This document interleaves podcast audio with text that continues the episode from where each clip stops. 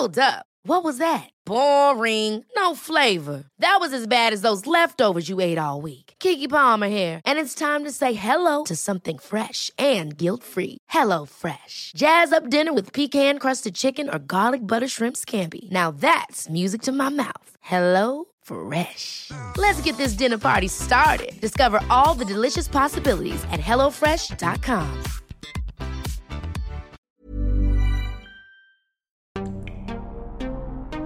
Hi, everyone. It's Kirby. Welcome to Los Angeles. Or should I say, Goals Angeles, if you will.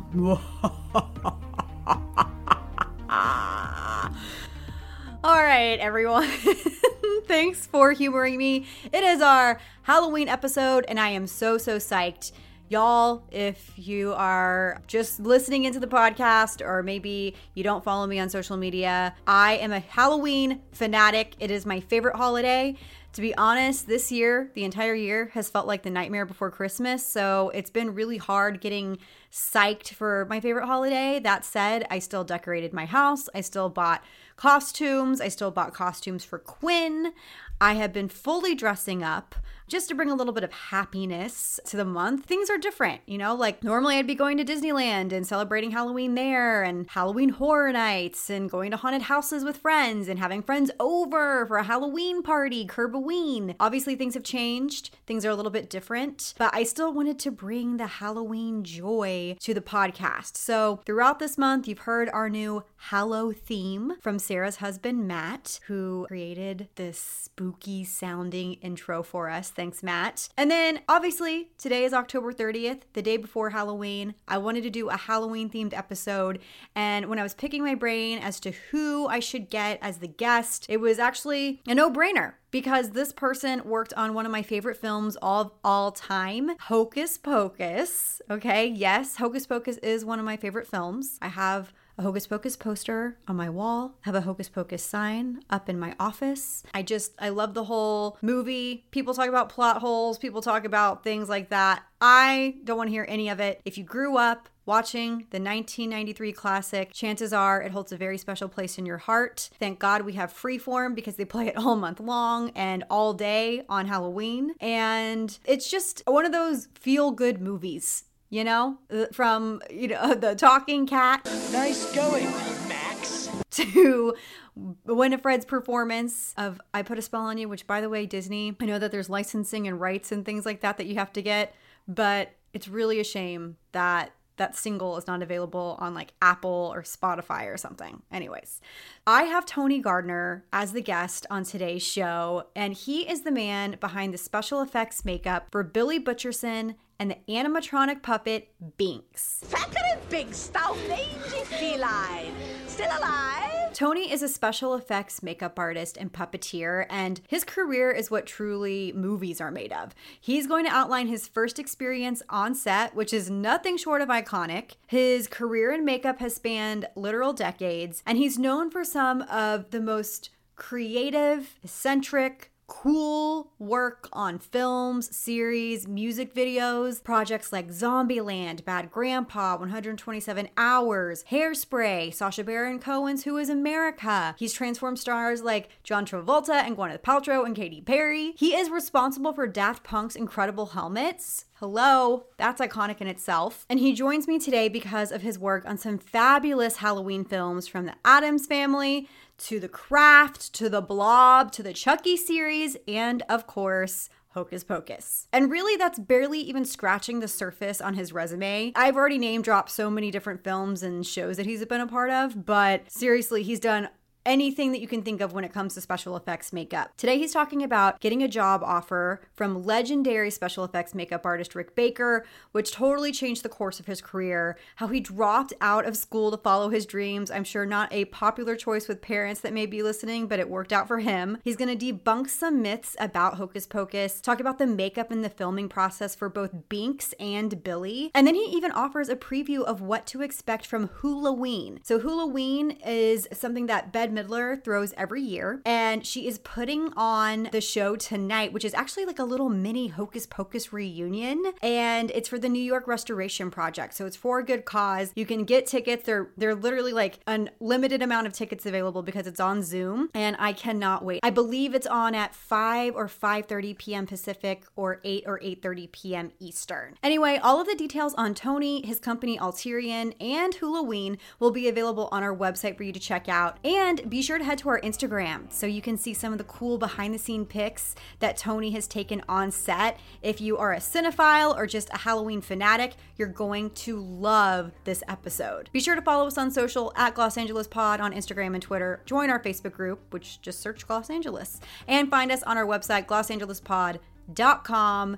Enjoy the full moon, stay safe, and happy Halloween!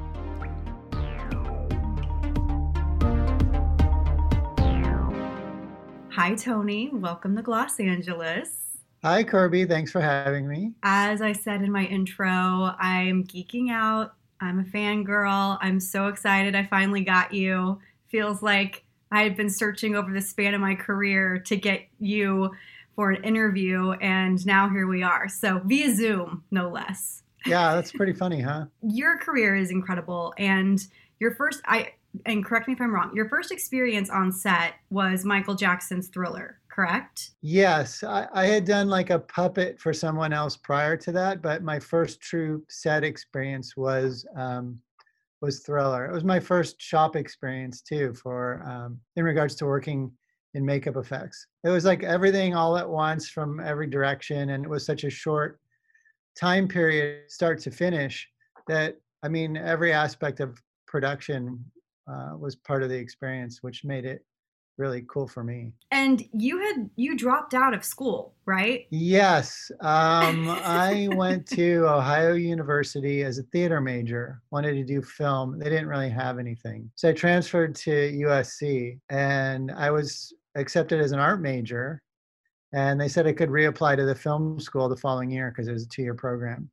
Well, in that year of art stuff. I turned every class into independent study and I got involved with all the film students and just sort of got it out there that if you needed um, makeup or weird kind of stuff in your student films, I'd be more than happy to do it. Figuring I'd be learning more about the um, the filmmaking aspect of the school at the same time, and I I built a decent body of work and and used a paper at school to to meet Rick Baker and Carlo Rambaldi and Steven Spielberg. And um, I think when you're a student, you can. It's a lot easier to walk in a door. And um, I had an opportunity to show my work to Rick, and uh, he called me back uh, when the school year was starting and offered me a job. And I was like, "Do I take the job or do I go back to school?" And I figured I could always go back to school. So let's do the the four week job. And then the four weeks on Thriller turned into almost eight, and I ended up working for him for four years. So it turned into the best school you could ask for. The real life experience. What I found really funny was that Rick called you and said, Hey, we have this one guy that's working on this project, but if you want it, let us know and you yeah. were like, "Yeah, I'll be on the next plane out." Yeah, I was I was actually back in Ohio for a week, and I'd only been there for like two days.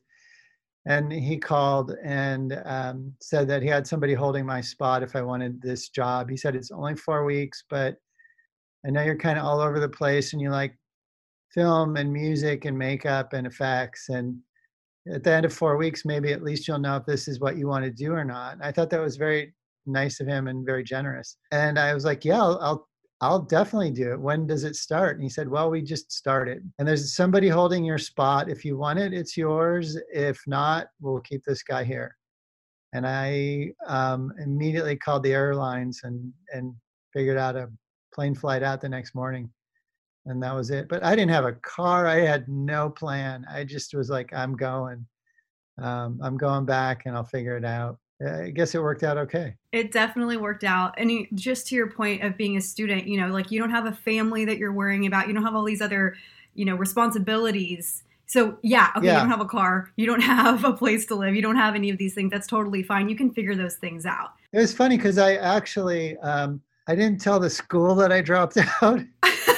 um, I was a I was a drummer in the in the USC marching band, and I didn't tell them either. And I I made a deal with Rick since most of sectionals were in the evenings and the games were on the weekends. Um, I asked if I could continue doing it, so I dropped out of my classes. I stayed in band. I stayed in the frat house that I was living in um, and then started working. And the hours for work, I, I mean, at first I, I was trying to do both, yeah. you know, and the hours for Thriller were just insane. There was so much stuff to build. I was like, I, I can't do both. I have to, I have to walk away from the one because I, I naively thought, you know, I'd do all my schoolwork at night and uh, do the job during the day and then the the hours for work just sort of took over most of the 24 hours that are in a day and i would much rather do that so i, I opted out of my classes my parents were not happy um, we'd already paid for the year and i'd already started the year and here i was not more than two weeks into it saying i'm out um, but they're very understanding and very patient i guess really more than anything Yeah, I was gonna say, like, how many children do you have? i have three Three. Okay, so I know one of your uh, daughters is a filmmaker. What would you have said to her had she said, uh, "All right, I'm I'm gonna peace out"? Oh, we had this conversation so many times over the four years that she was in school. I mean, the example that I set was really bad. I actually found her via TikTok. Uh, shout out to TikTok, bringing the world together. She has an amazing compilation of content, um, and a lot of it has to do with you. And it's really interesting because right now, especially because it's October and Halloween is really obviously like front of mind. Hocus Pocus, of course, is huge. Right. Um, there's so many Right. like hocus pocus facts going around on TikTok, right? And I love that she kind of, in a, the most polite, respectful way, has kind of debunked a lot of these these quote unquote facts. Is there a, a like the house one? yes? Do you want to tell everyone? Yeah, she was so mad. She's like, I keep trying to tell these people nicely that they have it wrong and nobody is listening. And and I don't want other people to be misled and these poor people that live in this house in California to, to have visitors at like 3 a.m. and- on Halloween night. totally. William Sandell, actually, the production designer, literally posted on Instagram. Shout out to Instagram. Yes. Uh, he posted a bunch of photos of the uh, the build of the house and the graveyard set on the this at the studio at Disney uh, on the soundstage. It's obvious that it doesn't exist in real life, you know, because the production designer is showing you photos, and he just posted those I think yesterday. So I'm sure you'll see that pop up on Kira's TikTok or somewhere so that she can continue with her mission to save this poor family from having visitors that don't need to be bothering them. So, for those of you that are not familiar, there is a house in Beverly Hills. I once did a Beverly Hills walking tour um, with my friend Larry. Shout out to Larry. I love that we're shouting out all these people. but Larry um, took me to this house, and it's a witch's house. It's it's actually a set. Oh, it is. It is. It was moved. oh, I didn't know that. So it is a set house. It was moved, I think, from the Sony lot to this beautiful neighborhood in Beverly Hills. It looks like Hansel and Gretel's house. Um, I should probably do a little bit more digging to figure out what set it was and stuff like that, but it's incredible. But on TikTok, y'all, everyone's going around like, yeah, this house in Beverly Hills, it's the Hocus Pocus house. Well, first of all, if you're a diehard Hocus Pocus fan, you know that's not the Hocus Pocus house. It doesn't look anything like it no water wheel. no water wheel, none of that. Um, but Tony's daughter, eh, like, has been debunking all of these myths that are circulating on conspiracy theory, hocus pocus TikTok, and I absolutely love it. And that's actually how I was able to get in touch with Tony by his daughter. So kind of incredible. And if, I'm going to link to uh, to the Instagram post that Tony's talking about with the set designer because the Hocus Pocus set, like he said, the witch's house, the road, all of that stuff, the water wheel, all built on a set. And then things like Max's house and, you know, the um, town hall and things like that, those are in Salem. I visited those locations last year. They're pretty incredible and really fun to see. Tony, I want to go back just to Thriller because I think Thriller for a lot of people, they know this as like the music video. Right. Like this is what revolutionized music videos from just being somebody like standing and, and singing along to their song. It had a story. It had a story.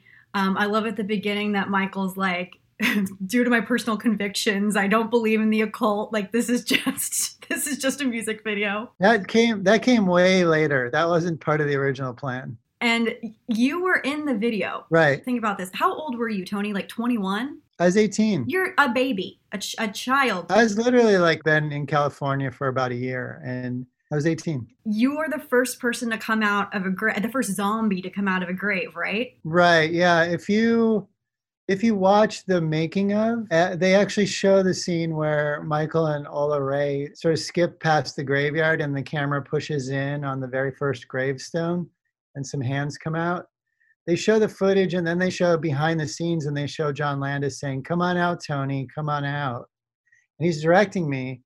And then um, it cuts to something else. But uh, it's funny because there's the name recognition in in the behind the scenes thing, which makes it even more fun to look back on now for me, obviously. But I'm in there all over the place. My arm falls out, falls off. I I my face is in the dance scene. I can't dance, and and but all I think I had to do was slap my butt and look over my shoulder, and I, I was like, well, I can do that. Um, and I'm just in some little montage of four faces. My arm falls off. I'm in the theater scene as myself. I'm three rows behind Michael, um, and that was just John Landis saying, "Hey, if any of you guys want to be in the video, we need bodies to fill the theater scene." And we genuinely didn't know what this was going to be or become but it was fun. The whole experience was like a week's worth of shooting in different locations and trailers parked on the street and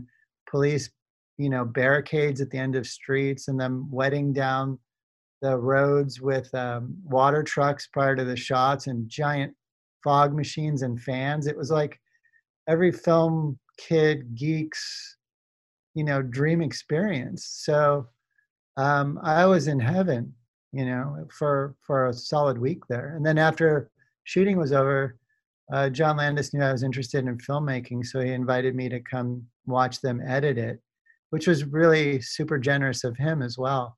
And i i just learned so much on that. I was I, I had complete conviction in not going back to school after the whole experience because i felt like i'd learn more and I probably would have, you know, at school in that same amount of time. Yep, you got the real life experience. Yeah, and everybody was so nice and and welcoming and kind. I want to read a quote that you have given about Hocus Pocus. You said that you had a weird meeting for Hocus Pocus and that somebody said we need you to design a 300 year old zombie with his mouth stitched shut, stitched shut, his fingers to be sliced off, his head to knock off.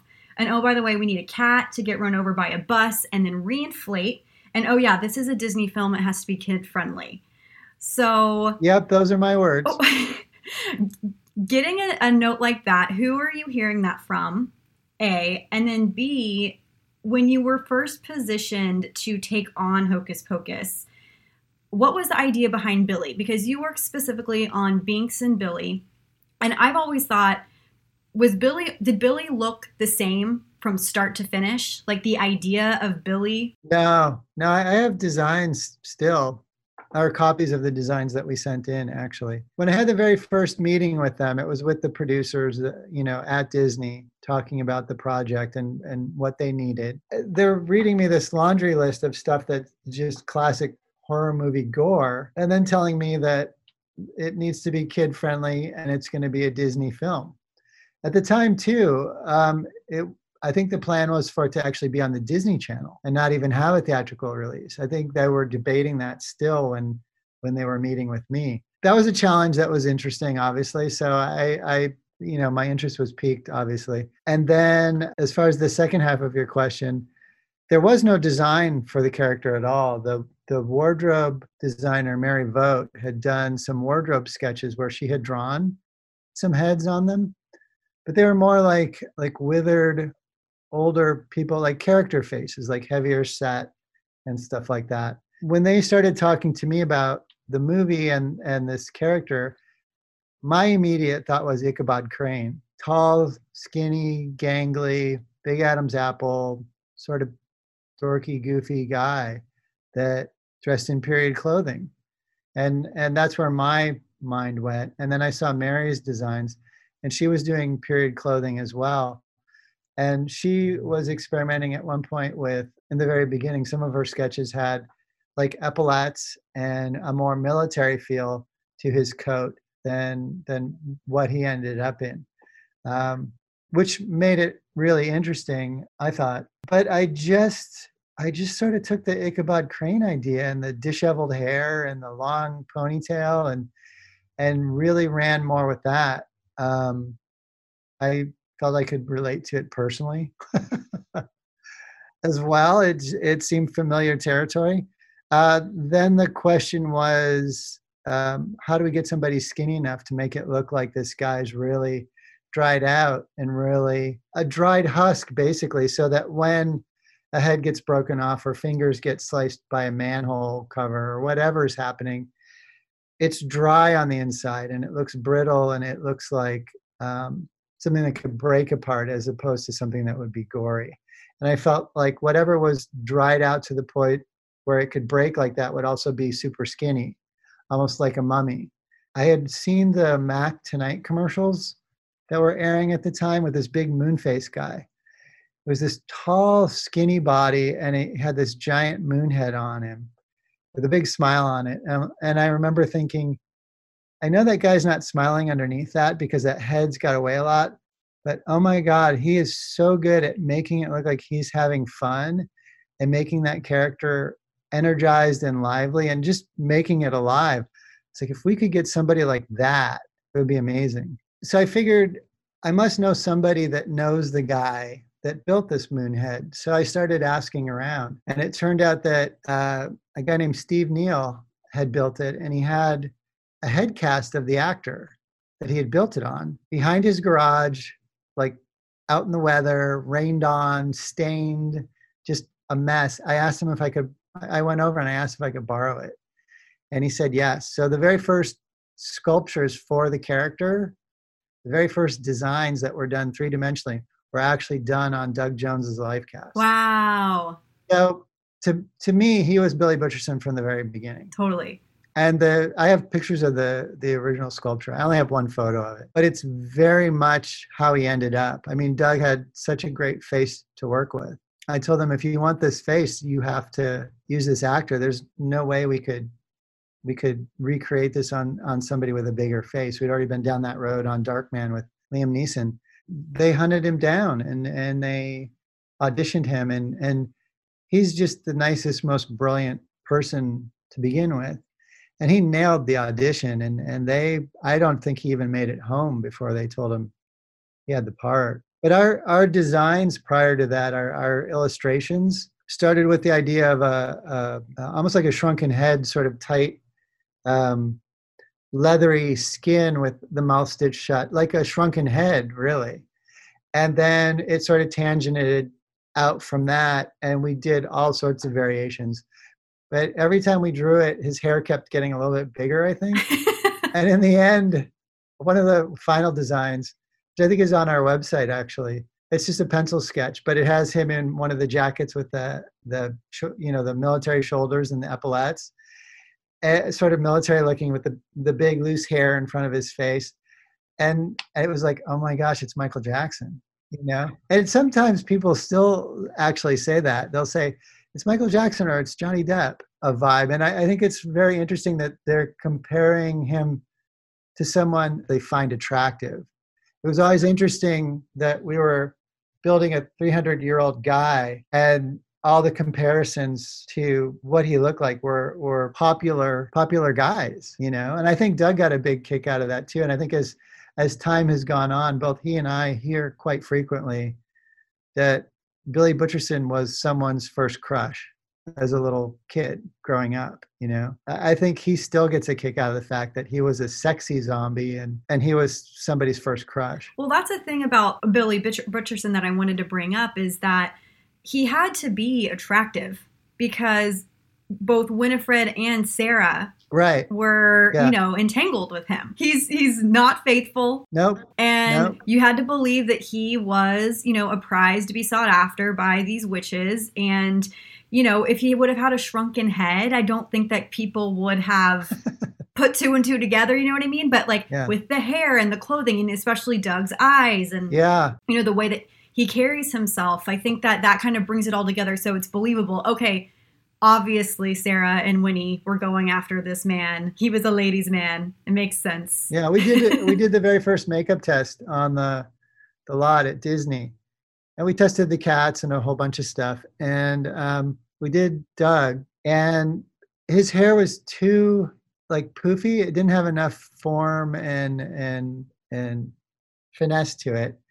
And the ringing around his eyes was a little too dark. And we experimented with contact lenses to make him look more like he'd been dead for 300 years. hmm And we learned immediately that if we use Doug's eyes, Doug's so expressive and his eyes are, you know, the eyes are the window to the soul.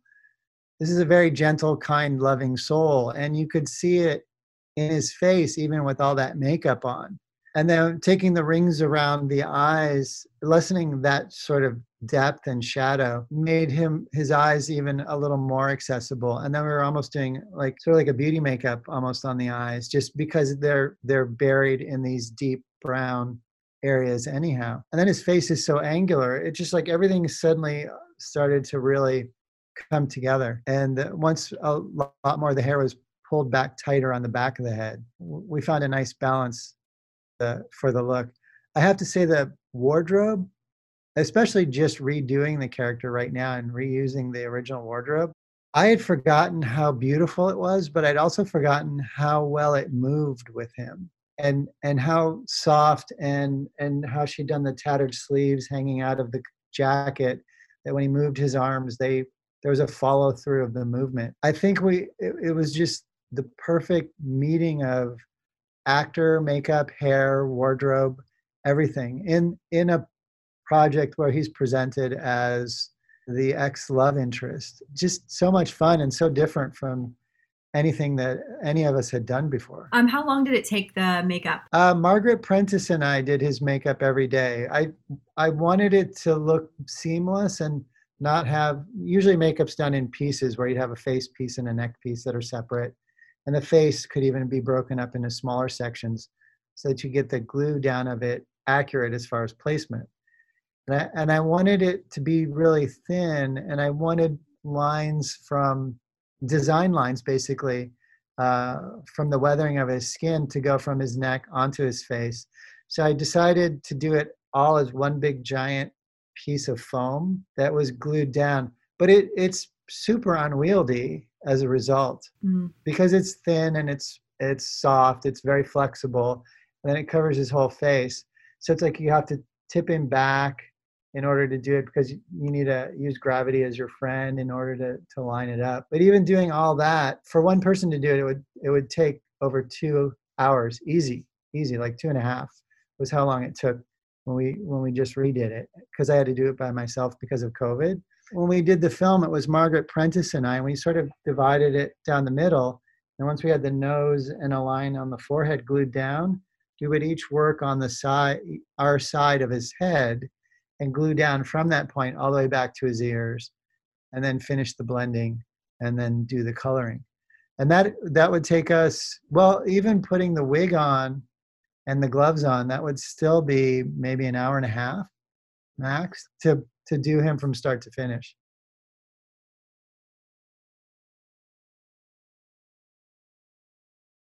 I've read and I, I know this. So Billy wasn't a Billy. Doug wasn't the only person to play Billy Right. because his head has to be. His head has to come off, and the concept of digital effects didn't really exist. So there was a. I love this photo, which I will include on the website. But there's a photo of what is the actress's name? Her name is Karyn Malchus. She played the lower half of of Billy's body. and she was amazing. Yeah, she's she's basically his entire body minus the head, with the cut off at the the neck. And Karyn's five four, uh, and Doug's six three. So there's literally that foot. uh, They almost lined up. You know, it's just the joints of the body didn't line up. So I had to build her shoulders a foot higher to bury her head, and then we had to build arms, fake arms that fit the top half of the sleeve that connected to her real arms uh, from the elbow down. And then the jacket was redesigned so that the armpit areas had a, lot more width to it. It was more of a batwing kind of thing Uh huh. so that Karyn's arms could fit through that jacket and she could move around and do stuff and it would look proportionate. And then Karyn wore these sort of boots or shin guards that that actually had kneecaps on them that were extended up, I don't know, maybe four or five inches higher than hers. So that when the pants bent, you know, when he was running, the knee was where it was supposed to be. So, that you could cut from proportionately accurate Doug Jones to proportionally accurate headless Doug Jones and have it work. But that meant Karyn's eyes, you know, it was a really tight fit.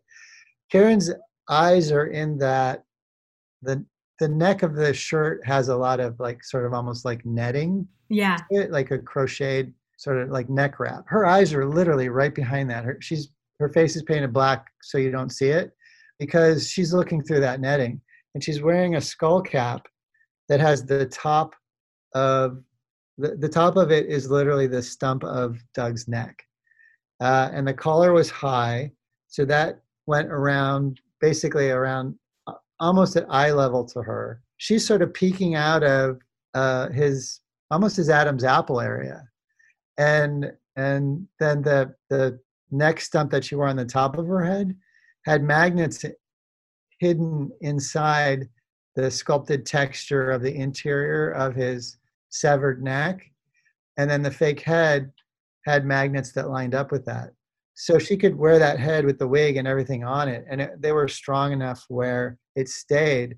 But if you smacked it you could knock the head off really easily. And she wore the same gloves that he wore so the hands were an exact match too. And the same the same duplicates of the shoes. He's got toes that stick out of one shoe. There's a hole in it. And we just duplicated his wardrobe for karyn. Then they spent time sort of practicing together. There's actually if people look for it i've finally just bought it online.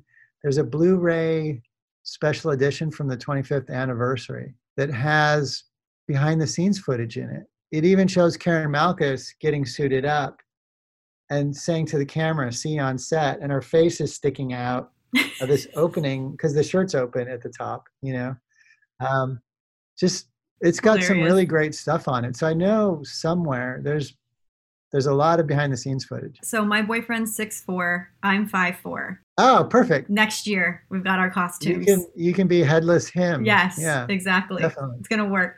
Okay, so I do have to talk about Binks because you worked on our precious Thackeray Binks as a cat. How many Binkses actually existed? There was one real cat, right? oh there were multiple real cats M- okay, multiple real cats. I, so I want to say 20 whole just herding cats. each one you could do like a very specific thing incredibly well and some of them could do multiple things but each one had a, a they're cats they had a tolerance level for what they were doing Totally. you know Yep. and with a cat there's no way to reason you know oh come on one more time it's like Yeah. yeah let's go get georgia and put her in and use her for this next take but um gary Gero, the guy who trained all the animals and and larry madrid the guy who worked closely with the cats had these cats trained so well larry had one of the cats sitting on the street when the bus is pulling up to to to run it over Uh huh. and the stunt driver of the bus had a mark where to stop and it, there was a clearance of i don't know still like three feet almost to the real cat. Yeah. um, and the real cat is just sitting in the road and it's trained and obviously if something's coming at it and it it feels danger it's going to move. Their cats were so well trained and felt so comfortable and everything. The cat sat there facing the bus the entire time pulled up and like uh, did its little screech to the stop thing, and the cat sat there, looked at it, and then turned and then walked away. and we were all like, "There is no reason for us to be here.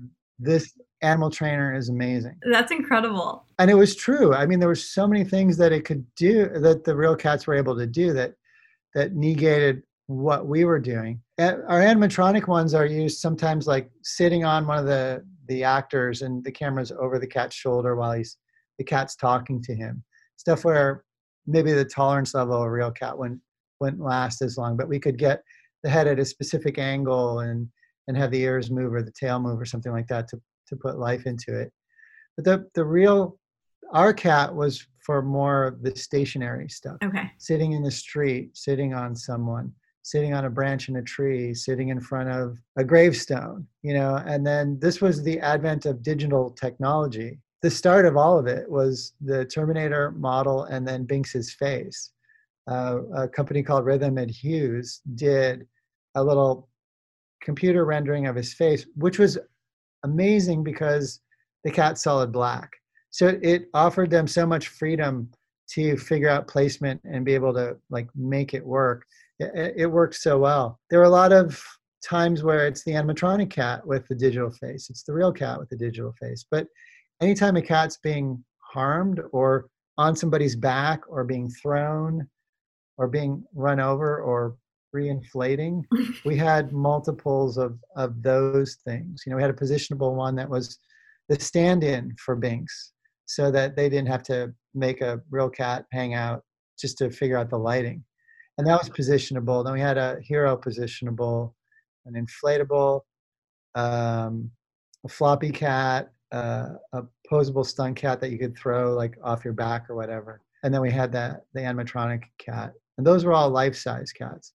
Then we built an oversized head of a cat that was probably two and a half feet wide the eyeballs themselves were probably eight inches across. It was it was massive. It was designed as a costume someone could fit in. And you wore this cat head above your own, and your face was in the neck, sort of like Karyn Malchus's Headless Billy. Then you had arm extensions for your arms to be cat proportionate. And we were filming tests with forced perspective, where we had somebody in the shop like leaning down, facing camera, talking to the cat, sort of a little off to the side of it, and then we had the cat looking up at them and reacting and using its hands to gesture like a, a person would. And it was it was pretty amazing basically what they did on lord of the rings to make everybody look tiny where it was all in we were doing in camera stuff. And we took that to the billy butcherson makeup test to show everybody. And we didn't have the ears at the time for it. So we cut some ears out of cardboard so at least you had a silhouette. It's like here's the shape. Just pay attention to the to the eyes and the way the head moves and the way the body moves. Um, and we're still finessing the details and there's no whiskers on it either well there are a couple of people who watched it who couldn't get past that. They're like those ears don't look real. They look like cardboard. It's like they are cardboard. You're like well yeah. It's cardboard so that you can see where the ears will be when they're done. You're looking at this early. And there were people that couldn't visualize it it completed. So it got um, it got axed before it was done. But if I look hard enough, I'm sure I could find some of the video footage. I think part of the the getting rid of it had to do with the fact that it was developed too to to gesture like a person would. The idea being originally that Binks could go up on his haunches and use his hands to talk, like I am doing right now, uh, whether you can see me or not. We did the animatronic cat with the same the, the same mechanical design. There was there were rotations to the wrists and and and the shoulders could move like a person's. The cats are locked off and the arms are really straight in front of them. There's no rotation to the wrist at all.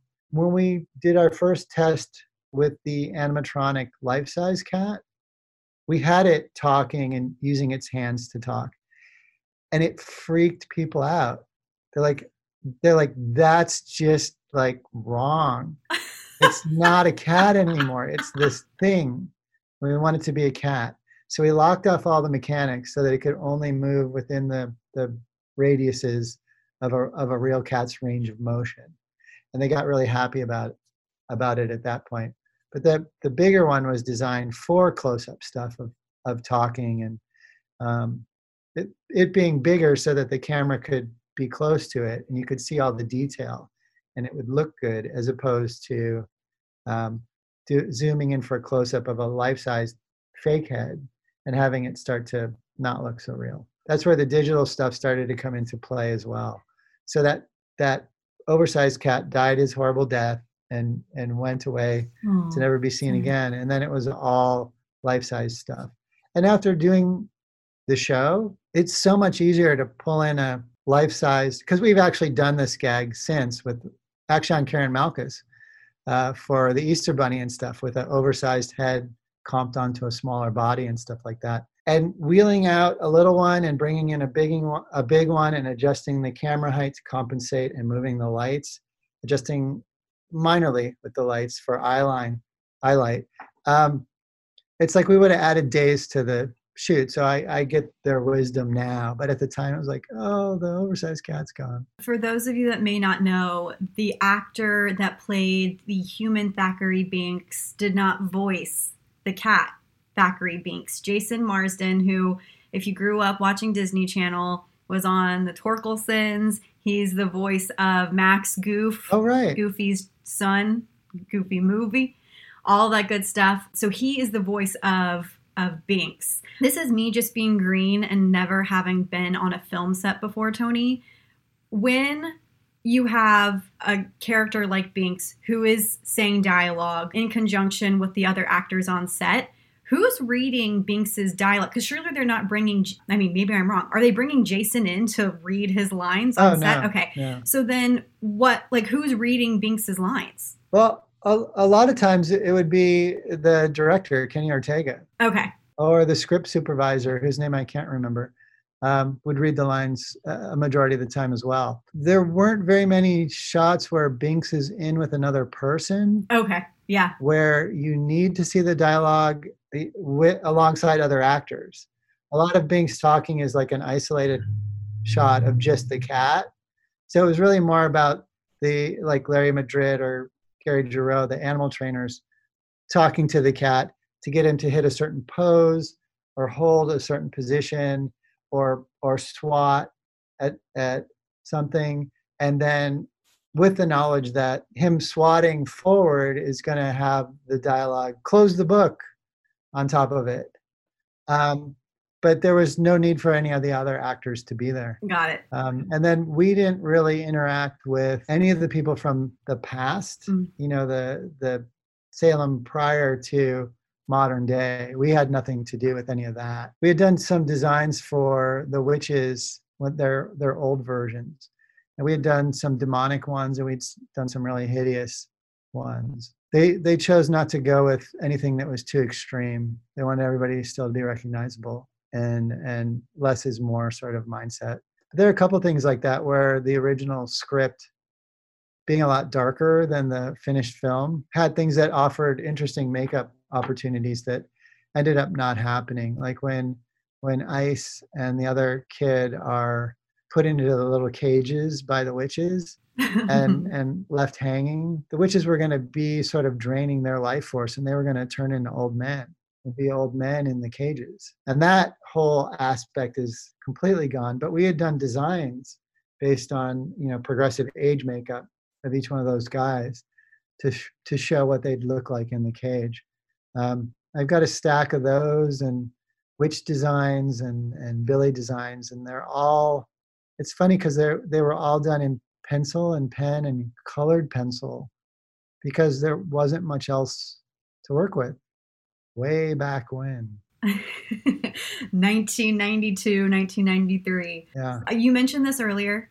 but you brought Billy back to life in 2020. oh yeah So, for those of you who are not Hocus Pocus super fans, Bette Midler brought the witches back together, brought a lot of the cast back together, including Billy, um, to benefit the New York Restoration Right. Project. which is all about green space in new york Yes. And so I think there's still tickets available. there there are literally millions of tickets available it's a Yeah. it's an online event Yep. so the audience is is unlimited on the 30th at five o'clock Pacific time, eight o'clock Eastern time. It started out, I think, as something small. Bette Midler does this Halloween charity event every year, and she had to do it online this year. And she usually does one song in as uh, Winifred Sanderson for that. And then this, uh, she had an idea, and it just grew into something amazing and and really cool. Where she's like, let's do it as a documentary sort of thing in search of the sanderson sisters. Let's bring back the sanderson sisters. Let's bring back billy let's let's bring back other celebrities and singers and let's make an event out of this. And she's got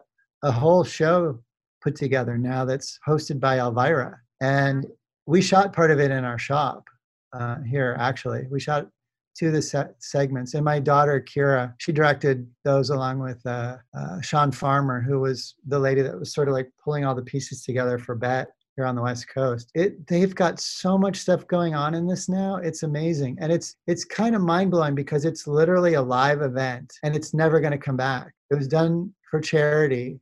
So usually when you work and do something for charity, people you can get suddenly Meryl Streep and Billy Crystal and Jennifer Hudson to be on it because it's it's a charity event. They're not giving you the right to market them and make money off them for eternity. They're helping you raise money for a great cause. So Meryl Streep and Billy Crystal and John Stamos and Jennifer Hudson, all these people are actually in the show. Elvira, Todrick Hall, and then then you've got the cast too. You've got you've got Doug, the three witches. Then you also have Omri Katz and and uh, Vanessa Shaw and Danny, who I just want to call Danny all of a sudden. Thora, Thora Birch. Thora Birch, yeah. Um, as them as their characters grown up, and it's interesting because there's been talk of a sequel for literally decades at this point, and there have been meetings and scripts and all sorts of things that have gone down in in those decades. Progress has been very slow moving for whatever reason. And then this this charity event idea comes together and suddenly you've got everybody saying i'd love to do it. So it'll be interesting to see how it goes over with people. I think it will help influence whether or not there's a sequel because they're, you know all the powers that be will see what sort of interest there really is in these characters. That's the rumor though. So like if you Google Hocus Pocus sequel right now. Oh yeah. Yeah. Oh no. I just want to say it's been a rumor for 15 years. And now there's finally a director attached to it. Uh, Adam Shankman, who did Hairspray. Amazing. Who's amazing. We did John Travolta as um, Edna Turnblad for Hairspray. And and Adam Shankman is a genius and and anything musical I mean, it's literally in his blood. He he's going to do amazing things with it. Um, I this I I feel like uh, Bette Midler's special is sort of the all right, get off your butt and let's do this kind of moment. Totally. You know. Yep.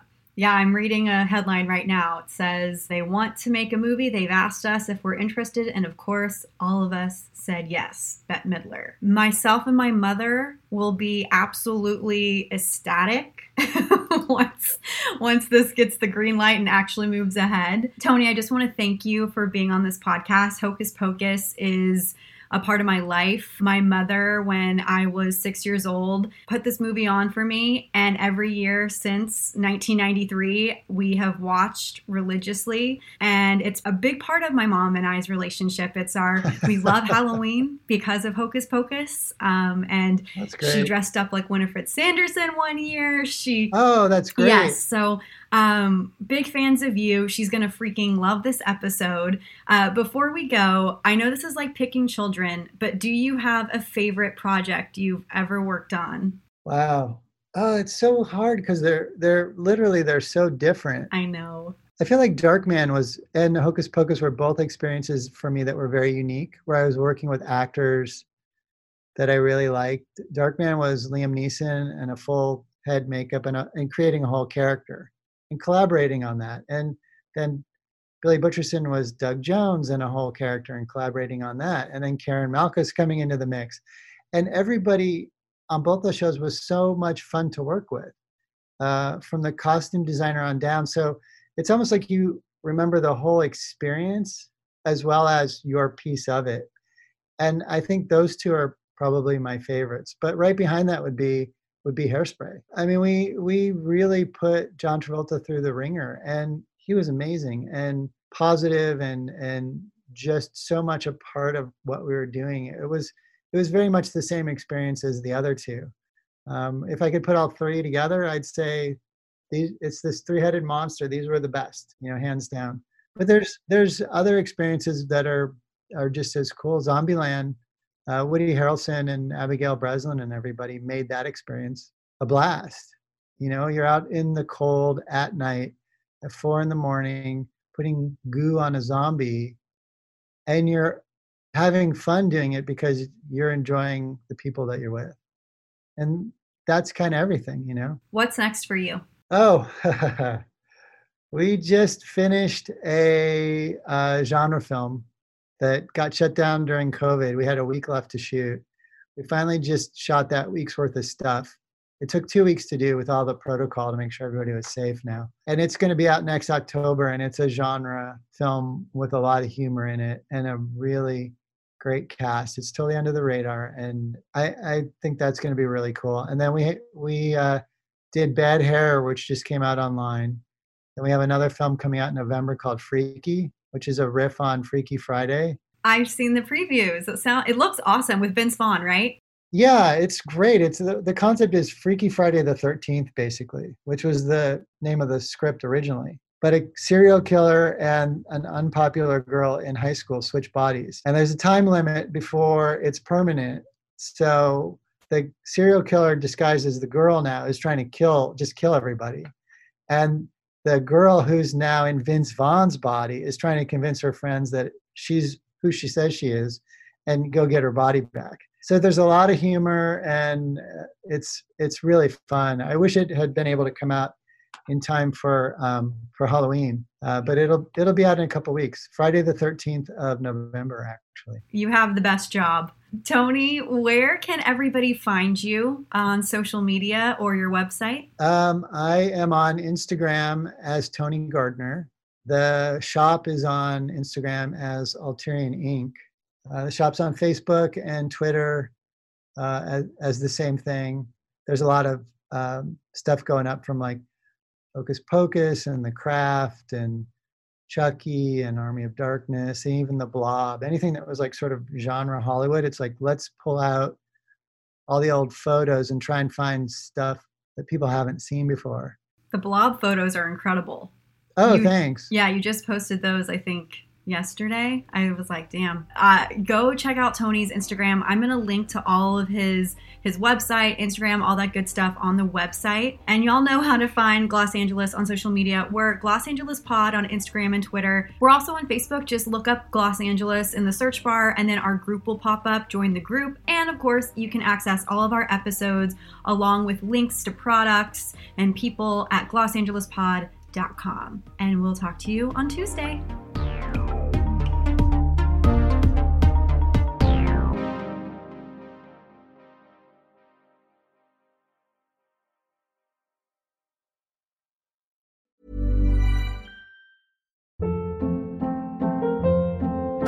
Hold up. What was that? Boring. No flavor. That was as bad as those leftovers you ate all week. Keke Palmer here, and it's time to say hello to something fresh and guilt-free. Hello Fresh. Jazz up dinner with pecan-crusted chicken or garlic butter shrimp scampi. Now that's music to my mouth. Hello Fresh. Let's get this dinner party started. Discover all the delicious possibilities at hellofresh.com.